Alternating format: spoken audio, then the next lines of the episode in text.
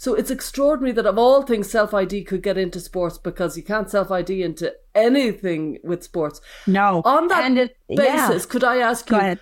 How do you bring it up? Because you must talk to lots of coaches and lots of managers and lots of sporting professionals who are working in the industry who are so trained in that mindset. How do you bring it up and how do you say what's going down? This isn't fair, or how how do you approach Yeah. it? Well, I mean, let's go back to your analogy about like the rigid uh, expectations of sport and the and the specific, you know, uh, look at the lines on a football field. I, I Yeah. I've said this to a couple of coaches. Like, look at the lines on a football field. Like when you're reality based, you have solid lines. You know when a person's made a try, uh, you or you know a, a touchdown.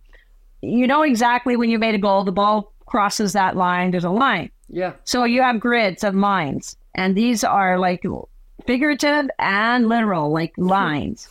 And I said, when when somebody comes along and says, "Oh, I've got a better idea," let's call the playfield fluid. So now you're thinking you have a picture of a river, and now let's draw a line in that river.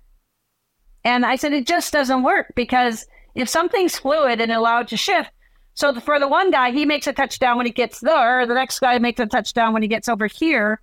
Um, if you're saying gender is fluid and our identities are fluid That's and the rules have to be fluid, you you're just how do you draw a line in a river? Like, tell me how you do that. You've That's so good. This is one of my favorite dinner party conversations I've ever heard.